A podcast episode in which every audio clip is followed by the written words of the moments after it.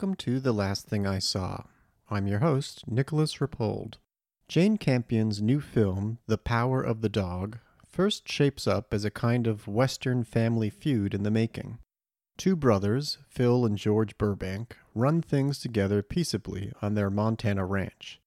Phil, played by Benedict Cumberbatch, is a tough alpha male, and George, played by Jesse Plemons, more of a strong silent type. George gets married and brings home his wife, Rose, played by Kirsten Dunst, and her son. And that's the point when Phil gets all bent out of shape, and it becomes apparent that he's keeping something secret, which the film slowly but surely unravels. Campion shot the story in New Zealand, working for the first time on a feature with her cinematographer Ari Wegner, whose previous films include Zola and Lady Macbeth. I spoke with them together to learn about their collaborative process and how they get into the state of mind for creating this breathtaking film in pre production, or pre, as Campion says. The two talked about a couple of key images and intimate scenes in the film's emotional matrix the power of handheld photography, and the challenges of shooting with a pandemic break in action. As you'll hear, it's sometimes just a pleasure to bask in the flow between Campion and Wegner, who sometimes completed each other's thoughts. The Power of the Dog opens in limited release on November 17th and is available on Netflix starting December 1st. I'm very lucky to be talking about The Power of the Dog today. With me are the director Jane Campion and the director of photography Ari Wegner. Welcome, Jane and Ari. Thank you so much for taking the time to talk. Thank you. Thank you. Uh, before we start, I just wanted to mention, since we'll be talking about collaboration, uh, Jane, I just caught Two Friends. It's it's because it's on the Criterion Channel right now. Oh, really? Yeah, I mean, it's just such a wonderful story of friendship. I love that script. I was so shocked. The ABC should give me such a great story. Just to start off, Jane, how did you connect with Ari Wegner for this? Uh, had you seen particular films that she had shot? What was it about uh, what you had seen? Well, my friend and ex assistant, Paola Morabito, the most connected girl in the world, yeah. um, told me about Ari and how much she loved her, and they were doing an ad together, and area in New Zealand where I live, um, and I had um, I don't know pizza or something together with yeah. you, and um, then I became curious as to you know why Paola thought Ari is so amazing. Um, and I started watching his shorts uh, that she'd shot, which was so elegant and beautiful. I was like blown away. So when I had an ad to do, I thought, oh, let me work with Ari, and we did on this ANZ thing, right? Mm we didn't have as much time as we'd like to organise it, but at least it was a yeah, you know, an icebreaker. Yeah, icebreaker. Yeah. It was a nice test to know if we would have any kind of compatibility working together. Yeah, chemistry or something. Yeah, I mean, when this project came up, um, I you know I sort of realised, oh my god, okay, here I am. I'm going to I'm going to start working with male protagonists, like three of them actually. Um, that's kind of shocked because they've really always favoured working on women's stories.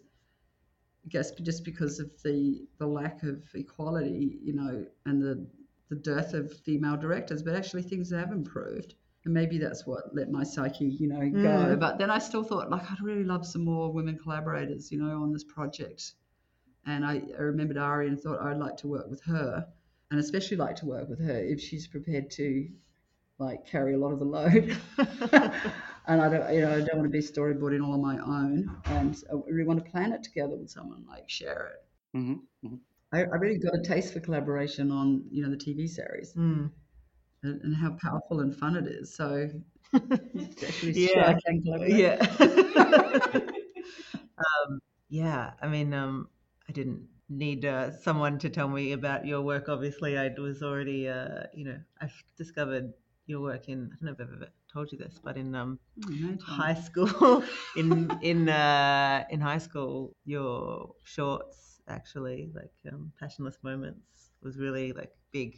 I don't know. I'd really only just discovered cinema at all as a yeah medium more than just a thing you do on the weekend, watch a movie, but that actually there's a behind what you're watching a someone making these decisions, mm. and that was maybe something about it being a short also somehow felt uh, achievable. I don't know. I was really struck by the kind of humor and the discipline, something together, and the form, and yeah, that was my first introduction. And Ari, do you remember how uh, Jane kind of laid out the story of the power of the dog for you? Mm, I remember um, Jane Jane called me and said that she'd read a, that she had a book, uh, a novel that she'd discovered or, or, read that fell and fell in love with, and that she wanted to. She was in the middle of or almost done with the first draft of a something screenplay that would be ready to to show. And I can't remember how you described it at first, but you you talked about it. I could sense the excitement and the. I think the first thing you said was about the the way the story, the plot, and the characters continue to reveal themselves in kind of in parallel and the and, and kind of intertwined. Um, and that already was a super yeah, so exciting. It's, sort of the form and content uh, quality of the story, which so impresses me. You know, when the form and content work so well together. Um, it's, it's such an empowerment for a, mm. for a story, and it's rare to get. Yeah. But really, yeah, I was really grateful that she said yes. well, we're yeah, we're all very fortunate for that. Well, there was a caveat on it too that she yes. would give me the time and pre, you know, to yes. really make a long pre together and really, really give ourselves the opportunity to, I don't know, to really investigate what's best for the story in, in as much as we knew how to do it photographically. We had big mm. ambitions, like even getting taught by other cinematographers we like, you know, that we should say, oh, well, let's get so and so to come and teach us how to yeah, we move had... with the camera, you know. really good. Yeah, that's I guess interesting to think about the the number of kind of I don't know chapters or developments from your very very first ideas to yeah. where it ends up being. If you don't have the time, then you really should. You can end up kind of shooting your first draft idea. Mm from the screenplay, yeah, but your first draft, your first round of and you don't ideas. really develop strengths. I mean, I think one of the great fun things um, when you've got a new project is saying, well, what strengths do I need to actually develop to mm. do this well that I don't actually have, you know, now, and, you know, because generally speaking, you don't have that time. So it was really fun to sort of talk about how we needed to change ourselves, you know? Yeah, what we needed to yeah. improve on or learn or kind yeah. of become experts at before we had to tell other mm. people what we wanted. yeah. What were what were you envisioning in terms of the visual style of, of the film? Just I mean, how did that evolve? It sounds like maybe you had kind of initial ideas of, of how you wanted to put this story to images and or was there a particular image that kind of came to mind looking at the book? Yeah, I think there was both the intimacy feeling that we wanted along with the scope of the enormity of the place, you know, that felt like it would echo into the emotion and the um, the themes of the piece. Mm. That we want to explore it on a granular level and also in a very big scope. But it's it's a really funny and hard thing to describe because it's like you're marinating yourself in all the things you love and mm. talking together, but nothing seems to quite work you know, I, I, never felt like we really, oh, we we've nailed this. We know exactly yeah. what we're doing. It felt like we were still exploring when we started shooting. You know, to be honest, don't you think? Hundred percent. Yeah. Like, I was remembering saying, like, what the fuck are we going to do on the first time? how are we going to, you know, how are we going to actually shoot this? So I was talking to the first assistant who I know very well. Yeah. He said, Jane, we're going to do it the way it's always been done. We're going to put some things in front of the camera and we're going to shoot it. I like, oh, yeah. Okay. Right, right, right, right. I remember now. and then you get there and suddenly the things get in front of the camera mm. and something inside you takes off. Mm. You can start. You just... start to riff on it and to you know, improvise and play and love things and hate things and to see what feels good yeah. and what feels not good. And you know that all the conversations that we had, all the watching of films, all the drawing of images mm.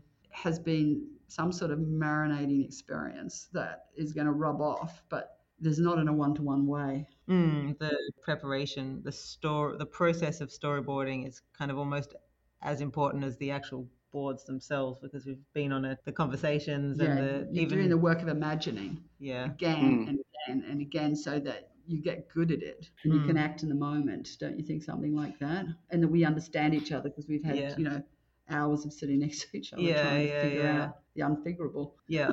And often we get really upset when we went out to location because it wasn't like our imagination. yeah.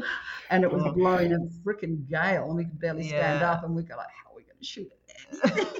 All our little cute little drawings don't mean anything when. Uh, can you just hold so up that piece of paper windy. again? It's daunting, man. Yeah. Yeah, It's. I mean, it seems like a, an especially challenging story because I mean, there's so much holding back in the story. You know, there's so much Yes, like repression in it. How does it affect how you shoot? That kind of not just Phil, but also George is you know pretty buttoned up and internal, and uh, obviously Rose is hiding something. So I mean, how does it affect? Like when everybody's hiding something, what do you shoot? yeah, no one's actually doing. it. Yeah, I mean, that, it's, yeah. it's it is um it's difficult and I mean, when when no one is talking about the thing that you know, the thing on their mind, then it one thing to be said is it does inherently become visual. Like that, you have to find a kind of either physical manifestation or a visual manifestation to show something. I don't know. Maybe I'm and, and, and we're coming to the saddle then Yes. because the saddle's not in the story and it was like a way of um, bringing bronco henry essentially and um, you know an image for him like the shrine in the in the barn that um, phil gets his saddle from and it's got his he's got his name there and um, the plaque which i created in the script in order to have something to, to see you know along with the scarf Mm, that's not in the script either. But I was just thinking, well,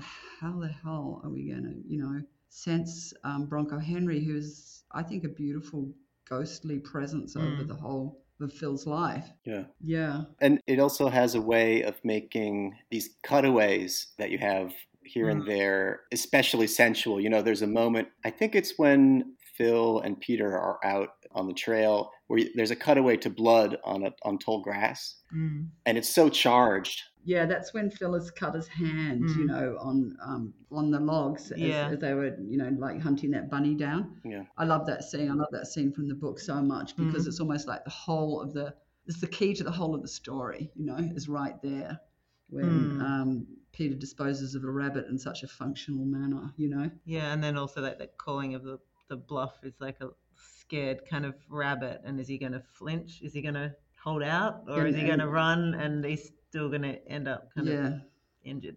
And then, you know, and, and Phil says to Peter, oh, he's a brave little, you know, gutsy little fellow. yeah. And Pete says, well, I guess he has to be, you know, and you just, it's all there. Yeah. You know, he's sort of hidden, but there, you know, that's my favorite scene for that. Yeah. sort of as you say you know like um, the mystery feeling and you know i'm a real blurter nick. Like, i find it really hard to keep a secret. I, I, not my friends secrets but my own you know. Like i just recently i bought some presents for a baby and as soon as the dad turned up i guess what i got for the baby you know?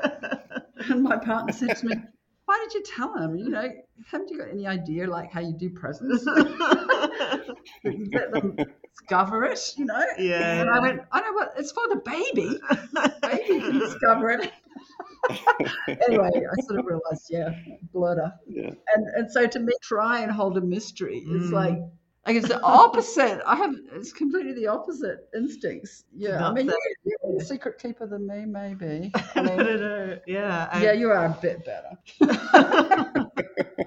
You're a bit better, although we learn pretty much everything about each other. yeah. There's not much. We have, I Um, mean, like when you're out in the country in a really remote place, and you know Tanya's there as well, and you know we're having dinner by a fireside, Mm. and we're saying like, well, what? Why do you really want to do cinema? You know, Yeah, it gets pretty Well- big pretty quick. we were talking to each other, really asking, we're acting out scenes to see why things aren't working, and you know, I just remember Mm. Tanya, like she said, why do you want to, Tanya? Why, why you really believe in it this way? And she said, because of the enormity. Wow. And like I was laughing, but I loved it too. Yeah. You know. Yeah, Very great. vulnerable kind of moments out Yeah. there. Yeah, I mean, th- there's something about the landscape. There, you know, you're just confronted with yourself because it's so vast. And I mean, that's another thing that's great in the movies: the feeling of the isolation in this landscape. Mm. Yes, it's, it's like you know, raft in the ocean, really. Yeah, and and you know, I think of you know movies that are set in the American West. Uh, I mean, this is I guess more the north part of the country, but it's so often about the majesty. But what you don't always get is how lonely it is. You know, Mm. did you kind of want to avoid making anything look as beautiful uh, or as imposing as Monument Valley or something like that? You know. I, I mean, sure, if we had Monument Valley, we would have fallen for it, just like everybody else. But we had, you know, more subtle landscape. I think. You know, Mm. I fell in love with the muscularity of the hills, the Hawkdun Range, Mm. and in a way, I started to feel like it was uh, very important for, you know, our themes of masculinity. You know, like just seeing the Mm. way those, you know, the, the hills look like muscles to me. Yeah, they do. There's, there's a real sensuality to it as well. We had that shot we're panning across them slowly. You know, I love that like so body much. I can't really tell you why. Just, Yeah. yeah.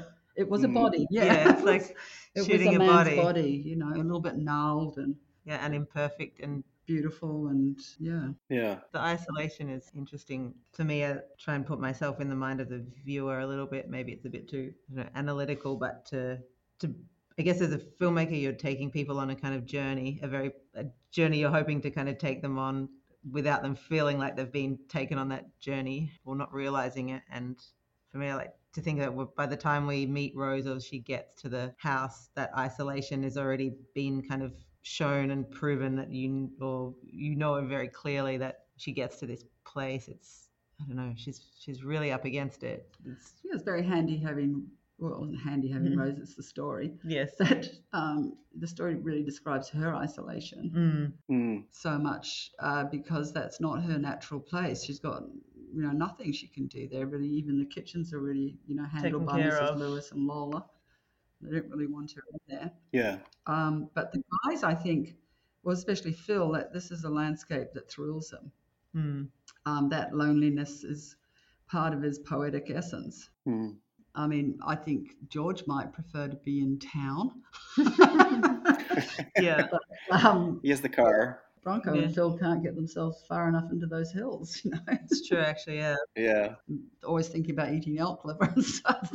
Like, lo- Tasty uh, Yeah. options. It's a big part of his identity, I guess. Loneliness. Yeah. Yeah. Yeah, the, the beauty of loneliness and and the secrecy of loneliness. You know, or the secrecy when you're alone. You know, like the best things happen when you're alone, right?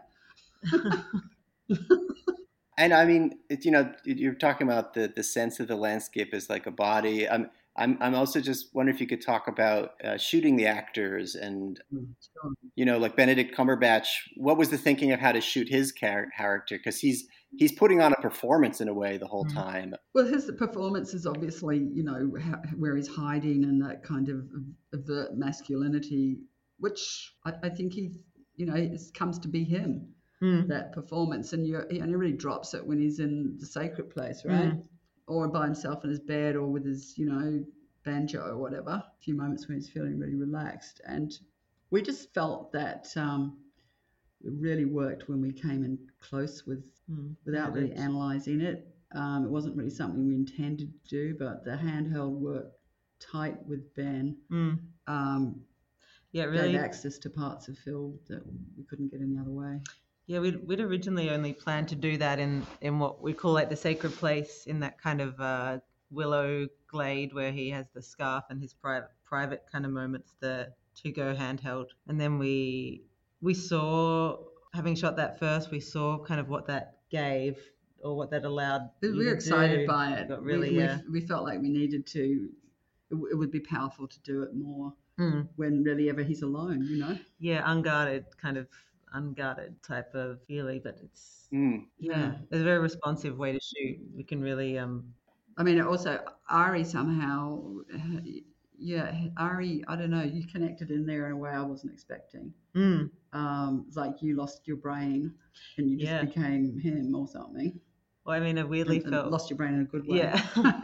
I mean, Benedict was a very big, I would say Benedict was really Phil was a very big presence on set. And in a slightly scary way. yeah, but in a way when I'm, I mean, when I'm, when I'm shooting handheld, it's, for me, it's about as present as you can get. And I, it was one of the times I don't feel, I felt a bit more at, it was very like airy fairy, but I felt a lot more at one with him. I didn't feel That's the, actually true. kind It's of not airy-fairy at all. intimidation. It was it was real. You were yeah, him. You were Yeah, yeah. it, Hmm. You know, I think that was really you know special. I think I read somewhere that the scenes in the sacred place that that was just like a very small group shooting that, right? Or Just yeah, really me and you. yeah, the three of us. if I Um, was doing anything, I was just there. you were definitely Do doing a lot. Try. You know, I, I try to use a soft voice. Yeah. and just coax it along. You know. yeah, that was beautiful That kind of that was- afternoon. It was exciting. We were breathless really after it. Don't you? Yeah, it's incredibly thrilling to. I mean, a shoot day many ways you have a, a very clear plan and you know exactly what you want to do and hopefully you get to the end of the day and it's a bit better than you expected but you did everything whereas on that kind of afternoon you really say three of us are going to stand in this little space with just us and the camera and The horse. the horse and the, there's an incredible sense of unknown about where we're going to get to by the end of the grass and afternoon the, the leaves coming down. I mean, it's Mm. all sort of like it was like being in the poetic moment, right? yeah Like just there. Nobody was shaking the trees and the leaves. There Yeah. wasn't any prop people. That just happened. Things just kept rolling out really in the most delicious, um, beautiful, soft ways. Like you know, when your attention becomes deeper and uh, wider. Yeah, it's Mm. like developing awareness, really, isn't it? mm, um, of different feeling of awareness and and you know and that is really the work that we did was to change our awareness towards the film mm, um, by all the thinking we did about it all the um, marinating ourselves in other people's cinematography we loved and then and then just letting it letting ourselves react to the scene as each scene as they came you know because you can't Yeah. stick to plans when they're you know you, you you feel it in your gut right after a while yeah you know it's gut work um, I don't know. I also really, in that moment, appreciated a kind of innocence of filmmaking that that we. I don't know if, if you ever experienced this at, back at film school. Where it's really just you and a friend and a Yes. camera and someone in Mm. front of you, and and if you need to move the bit of grass, you go and do it with your own hand, and there's no one else telling you, or Yeah. it's it's just a really it's intimate. very calm as well. It- it- it's- you don't have any that hurried sort of feeling of people watching you doing stuff. yeah. Yeah. it's a uh, it's a I think it's an experience that a lot of filmmakers would love to recreate. I don't know the filmmakers I work with anyway. Well, I is that- spoke to yeah. Greig Mm, Fraser, who yeah. I did Bright Star with, and he was a mentor for you, really, yeah, wasn't he? yeah. Uh, you know, saying like, "Wow, you guys did some killer work on Dune," Mm, And he kept he said to me, "Well, you know, the stuff we really loved doing was when nine of us was in the were in the desert, yeah, yeah, yeah. filming characters, and you know." It's kind of the same. Yeah, the I think it's that intimacy um, where you know you you're relaxed enough that something new can happen. mm, Because when you've got the tension of the whole set, it's pretty. I don't know if many new things really happen. Yeah. we have to put a lot of effort into forgetting that that all these people are there waiting for you to. I'm pretty intensely done. self-conscious too. So Right. are you? Uh, I try. Yeah, I mean, it's hard to the, the energy of that many people is it's pretty Yeah. hard to tune out. Each I- one makes a little difference. Even as sweet as I were and as, as Oh, you know supportive. Yeah. Mm, yeah. I mean, it sounds wonderful. And then I just immediately think of how traumatic it must have been, you know, when, you know, with COVID coming and then you had to break apart all of this and then come back together again. I mean, you ended up shooting, you had like three weeks to shoot. More like five weeks, really. Oh, yeah. Five or four. I mean, I don't. I think we came back for four weeks' work, didn't we?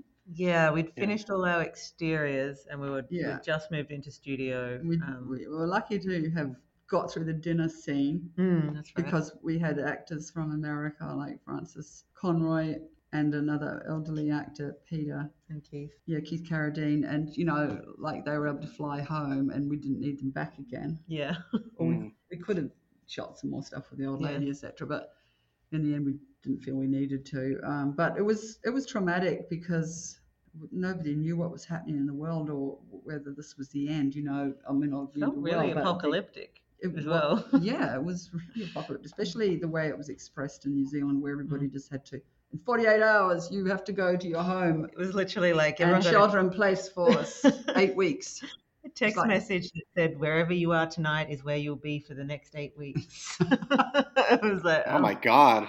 yeah, I know, and you know, we were all in the wrong place. So we're like, Ah, home. and and yeah, I just, I mean, I was. Cody keeps describing myself to me. he always says, "Well, Jane, you were really cut up about that." I, I had in my mind that I wasn't that cut up, but he he says I was. And then, oh, Jane, when you came back, you were so much better. I think we definitely were refreshed, but there was a there was a real. we worked together quite a bit before. Remember when you were two weeks in Mm. quarantine and Yeah, every we day we would some complicated Zoom Yeah. FaceTime thing. Well, not Zoom, but we would go through what we had to shoot, and it just felt like. I mean, I love having the opportunity to think and plan and to Mm. improve things and do things as well as you can, and also know in the end you're going to dump everything and go on your gut, you know. Yeah, But Mm. if you if you don't educate your intuition, you can't do that. And so I mean, art school, we, you know, we always talked about like the intuition, but the intuition needs educating. Mm. It's not just a static thing, you know, you, you teach it. You work on it. Yeah, Well, you work on right. it, it becomes, um, you know, it's always got the same similar qualities, but it can be become a more delicate creature, or you can teach it, you know, Yeah. about Tune you know, into Western and 925. Yeah. Keep the a really specific gut feeling. yeah. Yeah. Well, I mean, I think it just looks beautiful, and and just the quality of the light too just felt really distinctive. I, I guess uh, I, I should wrap up by asking the kind of traditional question for this podcast for each of you. What was the last movie that you saw? I last saw um, The Lost Daughter, the um, Maggie Gyllenhaal's film, which I really, um, really enjoyed um, the experience of watching, and I think I something I realized by watching it. Um, I'm not sure if this was her intention about it, but um, it's a lot of like conversation about the female gaze as a as a kind of thing, and in a way, I don't know. I've never really engaged with that question. Hasn't really resonated with me. But on this film, I felt like, what is the gaze other than like what you what interests you? You look at what interests you, and Hmm. I really felt in that film what was kind of interesting was there's a a female filmmaker and a female cinematographer, and you've got Olivia's character and Dakota's character, and the you know visually they're very different, like very different bodies. But for the filmmakers, like the difference in their bodies was just like not that interesting. It wasn't the most interesting thing. There were so many more interesting like things going. bodies, yeah. Yeah, well, they're not like they're No. different bodies. It's not really what the film's about. There's kind of uh, the the power dynamic and the history, and there's so much more complexity going on than just what they look Woman like. Yeah, like being a mother. yeah. women's energy together and all that. Mm. Anyway, that that Hmm. that was kind of my takeaway. I mean, I love enjoying the film, but and then I, what I was thinking about it afterwards, like what did really specifically did I enjoy about something really Mm. interesting? I think I took away from that. Hmm.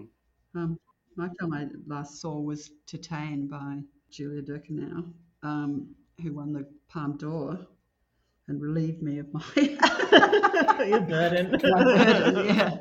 Um, yeah.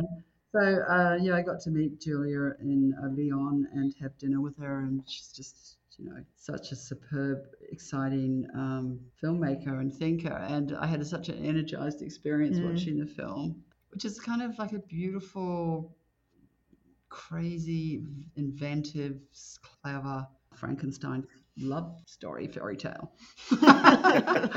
um, you know, let me just say the woman gets pregnant to a car. So, Yeah. and yes, it was invigorating, really invigorating, and you know, could only come from someone who had allowed themselves to go deeply into their psyche. Mm, You know, mm, in the mm. way that I guess Mary Shelley did when she came up first with, you know, the idea of uh, Frankenstein. Oh wow. Yeah. Yeah. That reminds me, I Jane, you said that you did some dream work that sort of helped. Yeah, yeah, yeah. I didn't dream up that though. Got to give it to Julia. well, uh, we'll we'll bring it to, to a conclusion there. Thank you both so much for speaking with me. Uh, congratulations again on, on the film. Thanks, Nick. It was fun to talk to you. Yeah, Thanks, Nick. thank you. You've been listening to The Last Thing I Saw with your host, Nicholas Rapold. If you like what you heard, please consider signing up at rapold.substack.com. Special thanks to the Minarets for the opening music from their song Monserrate. Thank you for listening.